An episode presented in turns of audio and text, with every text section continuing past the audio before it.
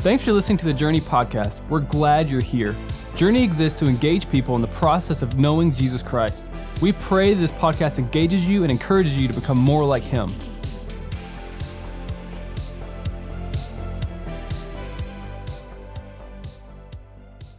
Well, good morning. How's everybody doing? Everybody doing well this morning? We want to do something special. We want to welcome in our Sherwood campus. And don't you give them a big round of applause? And if you don't know who the guy was singing today that was leading us in worship, it's actually our worship leader from down at our Sherwood campus. So it's good to have Greg here today with us. Well, today's a special day for a couple different reasons. First of all, and I say special, I mean it's kind of the wrap up of our 930, like Alan's already mentioned, and it's also the wrap up of this series uh, called Our Father. And we've been looking at these snapshots in the life of Jesus where he's prayed certain things, and we've looked at you know um, the, the Lord's prayer, which a lot of us know, but maybe not everybody. But it's you know the Our Father which art in heaven, hallowed be thy name. Today, we're going to look at one specific section of this that honestly, I, have been kind of trying to not do this one because it's one that I know that, and I actually told two of my friends beforehand, like, you need to pay attention today. Well, the truth of the matter is, everybody needs to pay attention to this one today, okay? Because we're going to deal with a thing called temptation. So, just by a show of hands, has anybody ever not been tempted? I figured I'd go that direction. it's a lot easier not been tempted. There's been three people that raised their hands, liars. And so, no, everybody in this room has been tempted. And the passage of scripture is found in Matthew chapter 6, 13. Jesus is praying this for us. He's teaching the disciples how to pray. And he says, When you pray, pray these things. So he says, And don't let us yield to temptation, but rescue us from the evil one. And it's interesting because I have never looked at it this way until this past week. That's actually two parts. It's actually don't lead us in temptation. And it's like this. Let me explain it this way. Anybody ever taken their kid to Publix, um, like the supermarket, and you've been in the, in, in the little buggy thing or whatever they call that, and you have intentionally not gone down the candy aisle? Okay, a lot of hands on that one. You know what you just did? You you try to not lead your child into what? Because you go down that aisle and what happens? You're tempted. Mine is the cereal aisle. Every time I see Captain Crunch, I don't care what it does to the top of the roof of your mouth. It's amazing, isn't it? It's like God's, it's manna. It's manna. It's amazing, right? So, you know, and everybody, and everybody's temptation looks different. For you, it may be something that you look at on the computer late night when nobody else is looking. For others, temptation looks like a, a, bottle, or it may look like, you know, a glass, or for some, it may look like a drug of some sort. So, some, it may look like a hobby. A lot of people are tempted by spending too much time with their hobbies. For a lot of people, temptation looks like their workplace. They spend a lot more time at their workplace than they do raising their children. Now, the B part of this is important because I'm going to set the stage for everything we're going to talk about tonight. But rescue us from evil because God gives us an out when we fall short in temptation every time. Somebody needs to say amen to that. He provides a way of escape.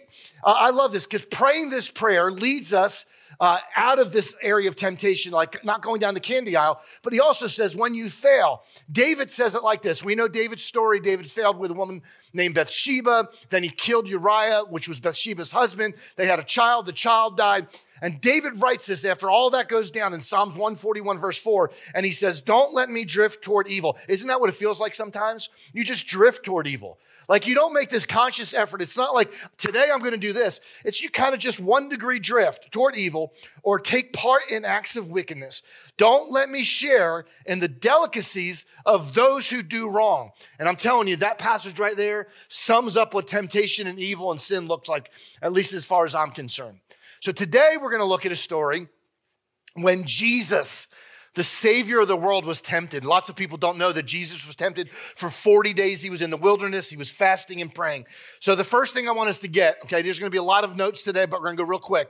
Temptation was a part of Jesus' life, so he could model endurance for us. Like he went through temptation so we can look at it and extract truth and go, okay, when I'm tempted, this is how I handled it. Luke chapter 4, it's going to be on the side screen. As uh, Alan already mentioned, a QR code, their notes, notes are going to be in there. Luke chapter 4, verse 1. Then Jesus, and I want you to underline, if you have an analog Bible or taking notes, I want you to really, because this is like these first couple verses are really, really important. Then Jesus, full of the Holy Spirit, returned from Jordan River. He was led there by the Spirit in the wilderness, where he was tempted by the devil for 40 days. Jesus ate nothing at all at the time and became very hungry. Then the devil said to him, If you are the Son of God, tell this stone to become a loaf of bread. But Jesus told him, No, the scripture says people do not live by bread alone. Then the devil took him up and revealed to him all the kingdoms of the world in a moment of time. He said, I will give you the glory of these kingdoms and authority over them. The devil said, because they are mine to give to anyone I please. Verse seven, I will give it all to you if you will do this one little thing, if you will worship me. So the devil's saying, Jesus, if you worship me, I'll give you everything that, that you see. And he says, and Jesus replied, the scriptures say, you must worship the Lord your God and serve him only. Then the devil took him to Jerusalem, so another place, to the highest point of the temple and said, if you are the son of God, jump off. And he says, For the scriptures say, He will order the angels to protect you and guard you. Verse 11. And then, or they will be, uh, they will hold you up with their hands uh, so you won't even hurt uh, your foot on the stone. Verse 12. Jesus responded again. The scriptures also say you must not test the Lord your God. When the devil had finished tempting Jesus, he left him until the next opportunity came. I want you to understand this. We got to get this. This is a big, big point. Jesus faced this temptation to show us how we can face temptation. When he was going through it, he was tempted three different times, three different ways. We'll get into that. When Jesus showed that he had power over the temptation, he was giving us an example to follow. Uh, Luke chapter one. Now, I want you to get this. This is like maybe blow you out of the water. Like this could be the big truth for today. Then Jesus, in verse one, full of the Holy Spirit, returned from the Jordan River. He was led by the Spirit of the wilderness into the wilderness, where he was tempted by the devil for 40 days. Jesus ate nothing at the time and became very hungry. And you go, what? Why is that so important? It's the first time in Scripture we see the humanity of God. Everywhere else we see the deity of God. But this is the first time that, and, and, and somebody like, if you're fasting, I've never been on a 40 day fast. I've gone seven single day fasts before. I've done a 10 day fast before. I do a lot of three days. During this time, I've been doing single day fast. I can only imagine after 40 days what happens to your body. There's some things that start to happen. You start to break down. Ketosis starts to happen. You know, fat starts. It, there's some really good health things. But by and large, it's probably a scary moment. And the fact that the Jesus, because Jesus is giving this account to Luke, is saying that I was hungry. He because a lot of believers somewhere in the world we've we've got this picture of Jesus that he he kind of walked this high off the ground everywhere he went. We even sing songs at Christmas time, right? That Jesus didn't even cry. Like that's bull. Like he was a baby. Like, like he never, like he was a carpenter's son. Like he never nailed a, a nail half sideways. If you're a carpenter, that's easy to do. You just bang it a couple times. He was 100% God. Somebody say amen. amen. But he was also 100% man, but he didn't sin. That's what the scripture says. And so, just the very fact that we see that, that it says he was hungry was showing the fact that he was 100% man, that there was, a, there was something here in this. The story also tells us that Jesus was human, Jesus was tempted, and he had the power over temptation. Hebrews chapter 4, 15, I think paints a beautiful picture. It says, The high priest of ours, meaning Jesus, the high priest, understands our weaknesses, for he faced all of the same testings we do, yet did not what? did not sin. So everything we go through, it's not unique to you. By the way, let me just let you in on a secret. What you're going through temptation wise is not unique to the world. Everybody's gone through some type of temptation. It's just how we handle those circumstances. Uh, the story tells us that Jesus was human. And you know another thing? The enemy is it tells us that the enemy attacks us in our strengths, not our weaknesses. Okay. I don't watch football. I don't even like football. But there was a little football game on last week that because I was not here, I was not able to talk about. But I think the University of Georgia played a team called the, the Game Chickens. Now, I have friends, I have friends that graduated from there that are deeply hurt by what happened last Saturday. Like scarred for life. One of them said to me this, you would not have beaten us, whatever, if we had our five starters on defense. Okay, let, let me tell you something. We did exactly as a football team what you're supposed to do. We attacked their weakness. They had second and third stringers in there. We, we, we, we, we manipulated them. We made them look silly because we attacked their weaknesses. Let me lay down a secret. That's exactly what the enemy does with us. He doesn't attack your strengths. Oh, I don't have a problem with addiction. Okay. He's not going to attack that if you don't have a problem with that. But if you have a problem with what you look, you're looking at at night, late at night on the, on the, on the web, he's going to attack that. Every one of those things on Facebook is going to be something that's a little bit, you know, like just a little bit dicey. He's going to get you. He doesn't attack your strengths. He attacks your weakness. He attacked Jesus in his weakness. He was hungry. And the first temptation was, do you want something to eat? In our lives, that's how the enemy works. You got to know that. No one also is immune to experience temptation. Uh, then Jesus, full of the Holy Spirit, I want you to notice it says he was full of the Holy Spirit, means he had everything. He returned to Jordan. He was even, watch this, led by the Spirit. The Spirit took him to that place to be tempted. Now, I want to throw something out real quick. Jesus is, was led, and sometimes the same thing happens, but God is not the one tempting us. Somebody say amen to that. We're going to talk about that in a second. When we face temptation, a lot of people think that, oh, there must be a lack in my life. There must be a struggle in my life. there must be a sin in my life, and that's why I'm being tempted. You're being tempted because you breathe. You're being tempted. I'm being tempted because that's what the enemy does. That's the only way he can destroy us is by tempting us. Even Jesus, who never sinned, right, experienced some type of temptation. And so no one is immune to this. All right, here's a third thing I want us to get temptation often promises what God has already provided. Not an amen to that? See, what I've learned is temptation promises more than it can deliver. That's the way the enemy works. He'll tell you, I can do this and I can do this. Hey, this is what he says. I'm gonna tell you exactly. Do this and you'll be happy, right? Do this and you'll be happy. But only God can bring you real happiness, right? But, but the enemy will throw out, hey, do this drug, get involved in this relationship, steal a little bit of money from the government, whatever it is, that you'll be happy. Do this and you'll have peace of mind. But how many people know that God's the only one that can bring peace of mind? For I've not given you the spirit of fear, uh, spirit, but the, the, the, the love, power, and a sound mind. Do this and you'll feel good about yourself. How many people have ever fallen into sin and felt good, felt good about themselves after they fell into sin? Anybody? Anybody? No, you always feel worse than you went going into this. But only God can give you that. John Piper, who's a preacher, said this. He said that sin gets its power by persuading me to believe that I will be more happy if I follow it. The power of all temptation is the prospect that it will make me happier. That's what sin does.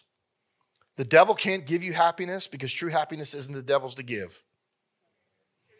It's not the devil's to give. He can promise you the world, but he can't give you the world because it's not his to give. You know what makes me, and, and let me throw something out. I had a, a counseling appointment a couple weeks ago, and somebody, they don't come to this church, but there was a young couple, and um, the young man, they were married, I don't know, six or seven years, and the young man fell into sin. He, he had an affair. And he said, I can't believe this destroyed my marriage. I can't believe that my wife won't take me back. I can't believe. And I'm like, well, you know, there's a truth here, right? And he goes, No, what? I said, and I've said this a gazillion times, and, and it's so important that we understand sin will always take you further than you want to go. Did, did you hear me on that? Like you may not think, but sin's going to take you further, and it's going to cost you more than you're willing to pay. It may cost you everything. It may cost you your marriage. It may cost you your job. It may cost you your reputation. It may cost you your family. And so sin will take you, you know, farther than you want to go and, and it cost you more than you're willing to pay. But I'm going to tell you the, a truth that a lot of us don't hear is it'll keep you longer than you want to stay. The, the devil doesn't let you go real easy. He wants you to be because you're ineffective when you're in that sin. Temptation, by its very nature, is deceptive and also presents itself so many times with this twisted logic. Did you ever notice that? And that's exactly what happens with Jesus. Then the devil took Jesus to the highest point of the temple and said, If you're the Son of God, jump off. Does that appear to be a little weird to anybody? He's the Son of God. He can do anything. He manipulates all the stuff going on in the world. And the devil's trying to twist it. And watch this. For the scripture says, and this is how the devil works, for the scripture says, Am I making you uncomfortable today by talking about sin and scripture and the devil? Some of you are like, oh my gosh, where's he going with this? Well, I'm going where you think I'm going. Okay, just let you know, I'm going where you think I'm going. Watch what he says. For the scripture says, He will order His angels to protect and guard you, and they will hold you up with their hands so you don't even hurt your foot or stone. And I can tell you, Jesus is going, Yeah. Because you know what? That's scripture. That's in the scriptures. He actually is quoting from an Old Testament scripture. That's the way the devil works, though. He twists it to be self self promoting. He's going, listen, you'll be like you'll be like like you'll be major league if you let me do this. He quoted scripture, knowing Jesus knew it was absolutely true, but he was trying to get Jesus to apply a twisted, self-serving way. He was saying, "Come on, Jesus, take care. You know, you the, the angels. Luke chapter four, verse seven. I will give it all to you if you worship me. Now, I find this one hysterical. Let me tell you why. It wasn't his to give. And Jesus was already told that he was the King of Kings and the Lord of Lords. He was already told that all creation was his. So the devil was trying to offer Jesus something that wasn't his to offer. And Jesus is sitting there. How does Jesus handle it? Right? Which is the next thing. God's purpose is not to tempt us, but to give power over temptation. That's what he promises to give us power over temptation. There's an important distinction I want to make here. The Spirit led Jesus into the wilderness to be tempted, but it wasn't God who tempted him. Did y'all catch that? John 10 10. What's the enemy's purpose? Right? We, we, this is like Journey's favorite scripture. We read it like every message, right? The thief's purpose is to steal and kill and destroy. So he's going to steal, kill, and destroy. We talked about the church. He wants to steal, kill, and destroy the church. So we can't be unified. So we can't do anything in the world we live in.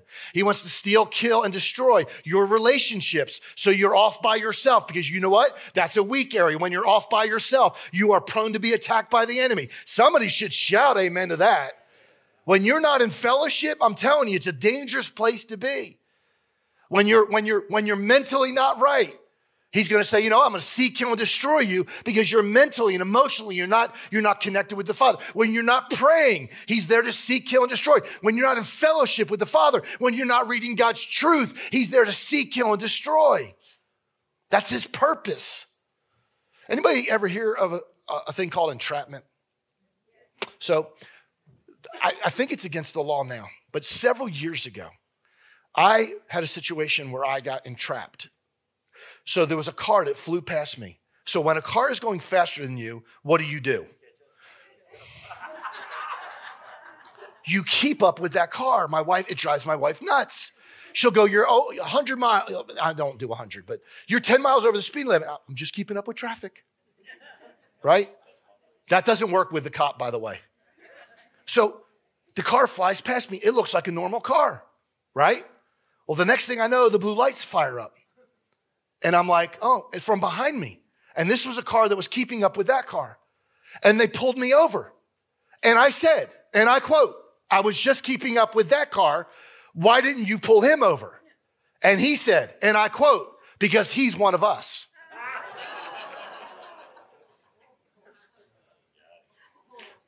But then he realized he couldn't because that's entrapment.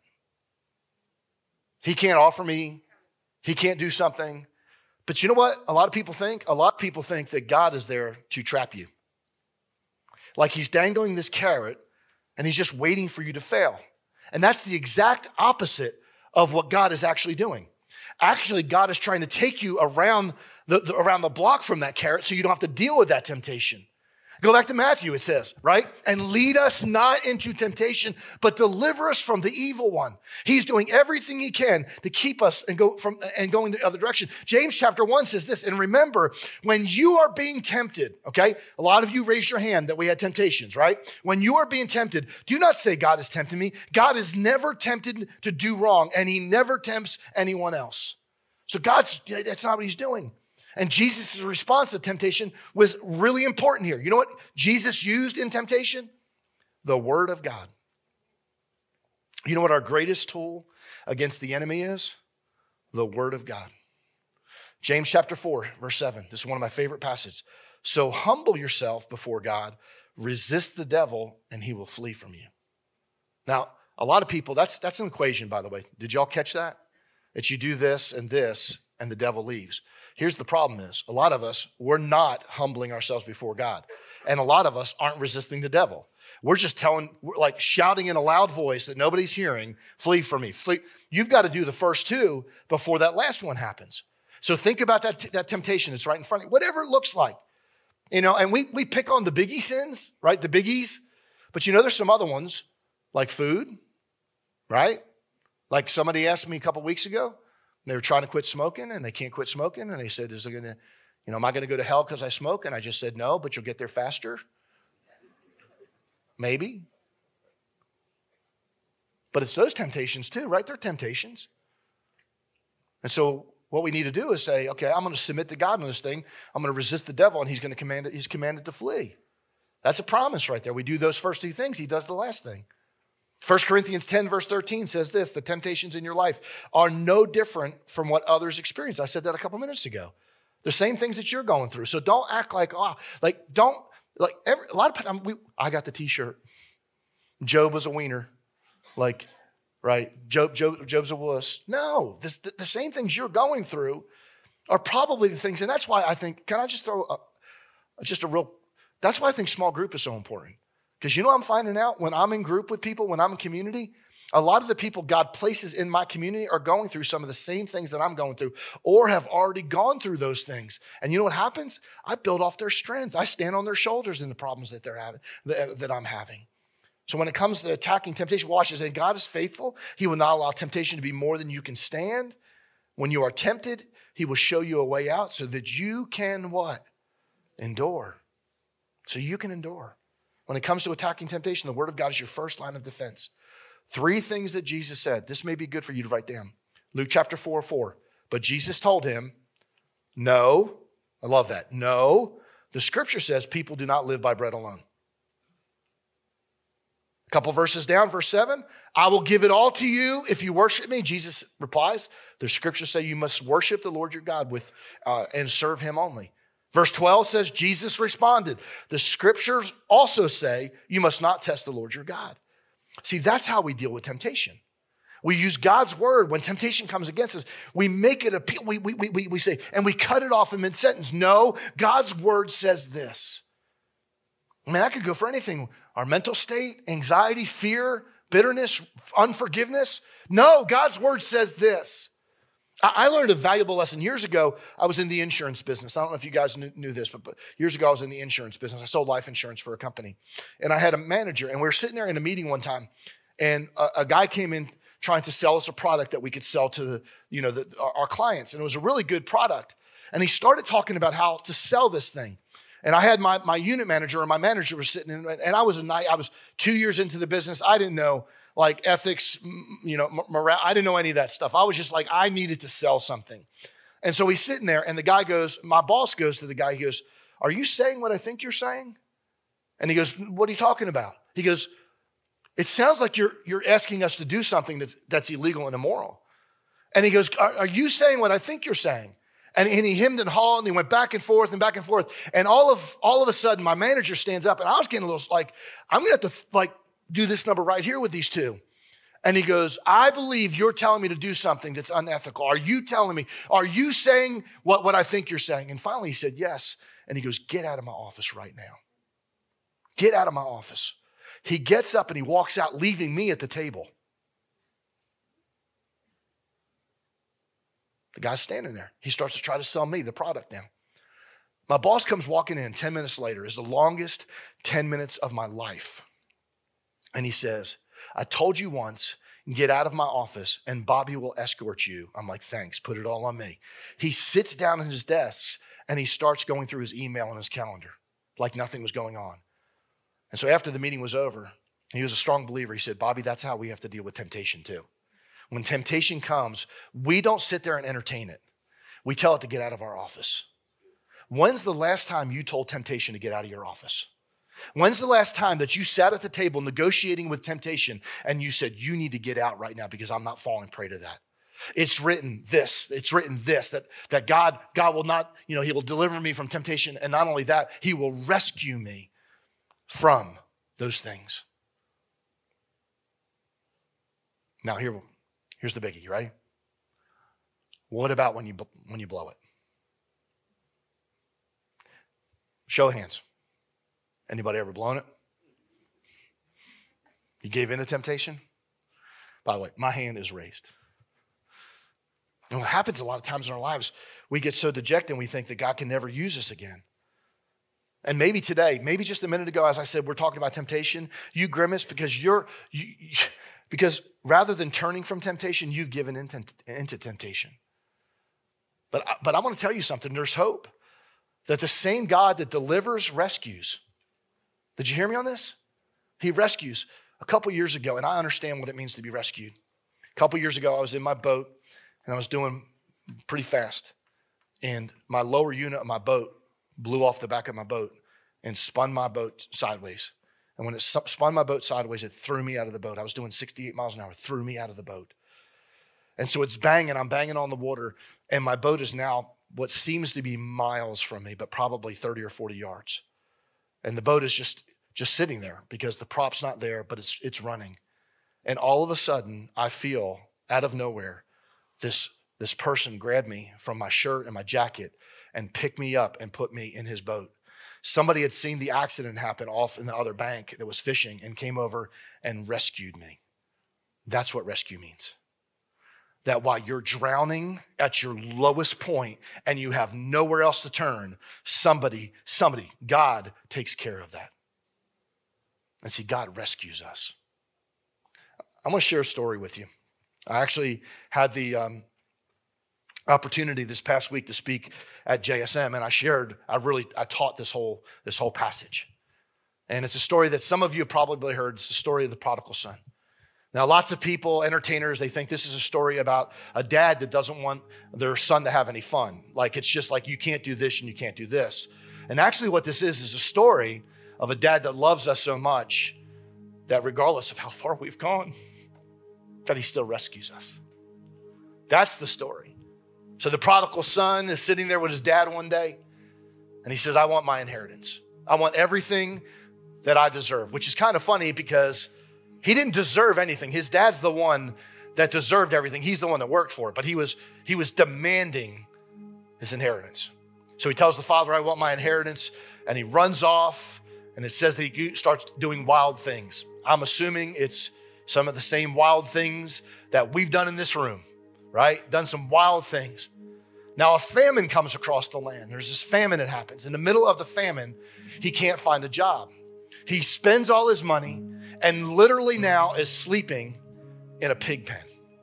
There's, there's, there's a passage of scripture where he goes, He was longing for the pods that the pigs were eating. That's how bad it had gotten.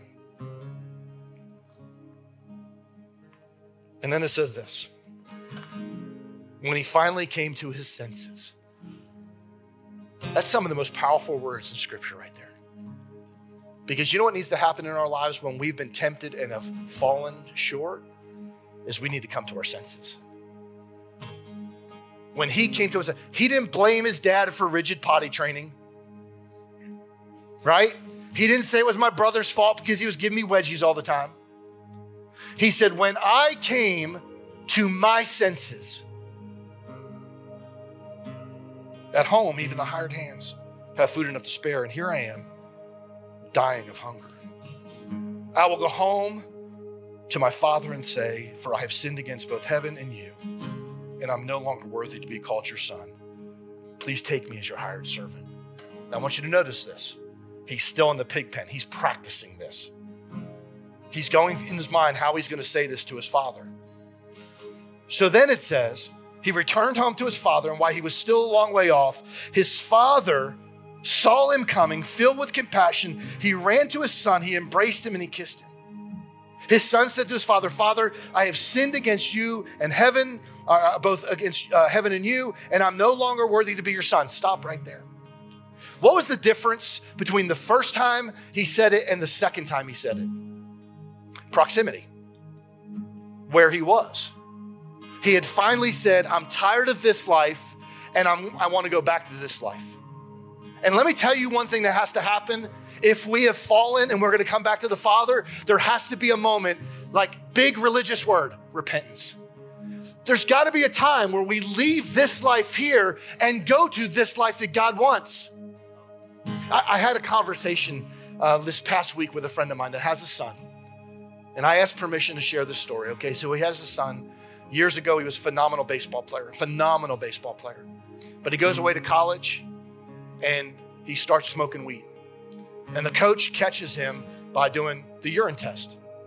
Now, that day when that happened, I remember what happened because I got a phone call from the father, and the father said this. The father said, This is what my son said. I can't believe he said this. If they would have just let me know that they were going to test, I could have had some clean pee. Boy, that's the way we deal with sin, isn't it? If you would have just let me know, if I knew it was coming, it wouldn't be a problem. The problem is we're still in sin. So he walks away from it for two or three years, a couple different schools, scouts, professional scouts going, you have everything, you have all everything, it's you. But he's still struggling. So one day he calls his dad and he said, Dad, this is what I've done because I can't, I'm living with two guys that smoke weed and and and, and I'm so tempted, I'm gonna start to vape. I don't know what that does. Right? But you know what happens about a month into it? He starts smoking weed again. Proximity. At some point, if we're gonna walk away from sin and come back to the Father, we've got to walk away from sin and come back to the Father. That's the only way it works. So he returned home to his father, and while he was still a long way off, his son said to him, Father, I've sinned against you and against heaven, and I'm no longer worthy to be called your son. But the father stops him and says, Stop it. That's it. That's enough. I don't want to hear anymore. You're not who you used to be. See, if I was the dad,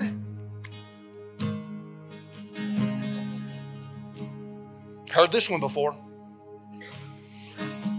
But dad, I really mean it. Yeah, well, yeah, whatever. You really meant it the last thousand times too. That's, that's how we think the Father operates, though. We think the Father sits there with his hands crossed, but the Father's just the opposite. He's got his hands open. That's what Jesus says. Come, all who are, are heavy burdened and heavy laden, and I will give you rest. Come into the Father's arms. That's exactly what he's saying right here. The Father said to the servant, Quick, bring the finest robe in the house and put it on him. Get a ring for his finger and sandals for his feet, and I will kill the calf. We've been fattening. We must celebrate the feast, for the son of mine was dead and now he's returned to life. He was lost, but now he's found. So the party began, and that's exactly what the Father does with us every time we come back to the, every time we come back to the Father. Now, there's an older son in the story. That's a whole nother message because he's jealous and he wants with the, and all that kind of stuff. That's the church, by the way. Sometimes when we see people that are far from God come to God, we go, that, that'll never work. Here's what I've learned. Two of my kids um, went off and left our house in college. Um, all three of my kids used to go to mission field all the time to Haiti and, and Dominican Republic and Ecuador and all these different places. And not that my kids, not that my kids are the prodigal, you know, the prodigal kids. But I remember every time they came home from a trip, it's tough letting them grow up, isn't it? And I would stand, I would stand there at the door just waiting for them to come in. And I would act like, I would act like I, when they walked in the door, I was like doing something else. I remember one time, Courtney, one of my twins, was over in Haiti. She was a missionary. She was doing an internship for the whole summer. And it was volatile down there that year. And the government was upturned, uh, overturned, and they were having all these fires and everything. And um, we sent a team down, and they got the team out, but they left Courtney there with the team from Disciples Village. And I was furious as a dad, by the way. I was like, that's my baby. And she spent the whole summer, or almost the whole summer, locked in the compound. They couldn't do anything. And so there was calls, and she would call us occasionally. We're fine, everything's good. But man, I'm gonna tell you, as a dad, thousands of miles, and I can't do it. I can't jump on a plane. You know, I, I, don't, have a jetpack that I can. I don't have anything.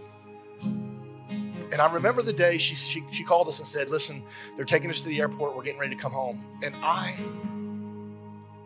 couldn't wait to grab my daughter and just welcome her home. And I remember when she pulled up, and I remember standing there trying to act like I wasn't crying and, you know, the, all that stuff. And but when I hugged her neck, I lost it. Can I throw something out? That's the Heavenly Father when one of his children come home, when they're afar off, and when they come to their senses. And I believe today, God is calling some of us to come to our senses. I want you to do me a favor. I want you to stand up real quick. I want you to shut your eyes. I want you to bow your head. We want to be good Baptists for a second.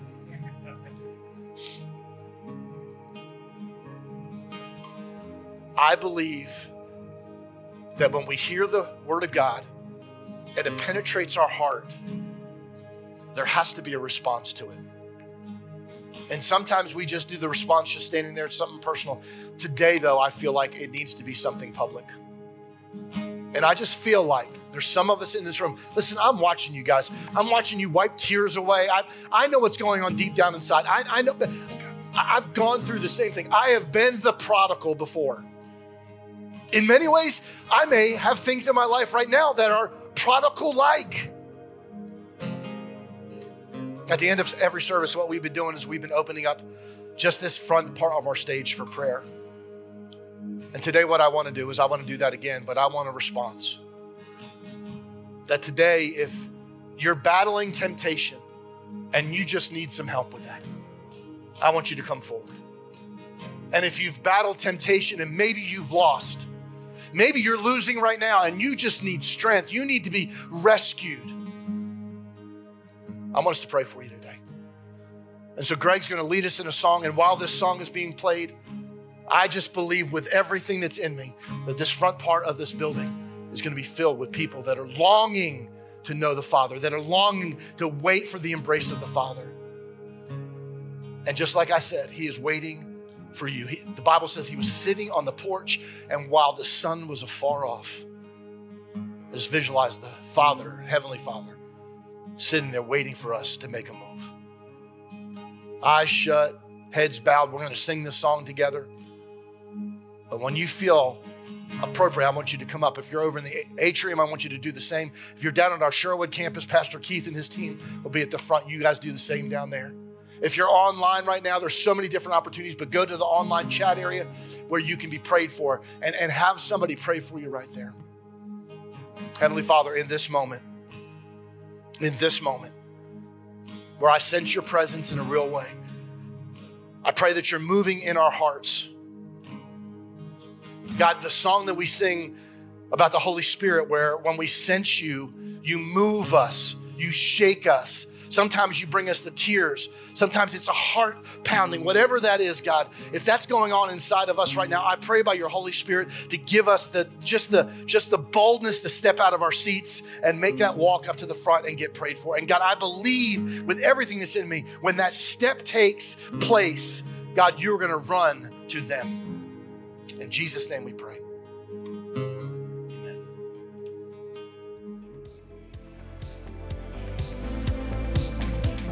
Thanks again for listening today. If you need prayer or help taking your next step, email our team at nextsteps at journeycommunity.net.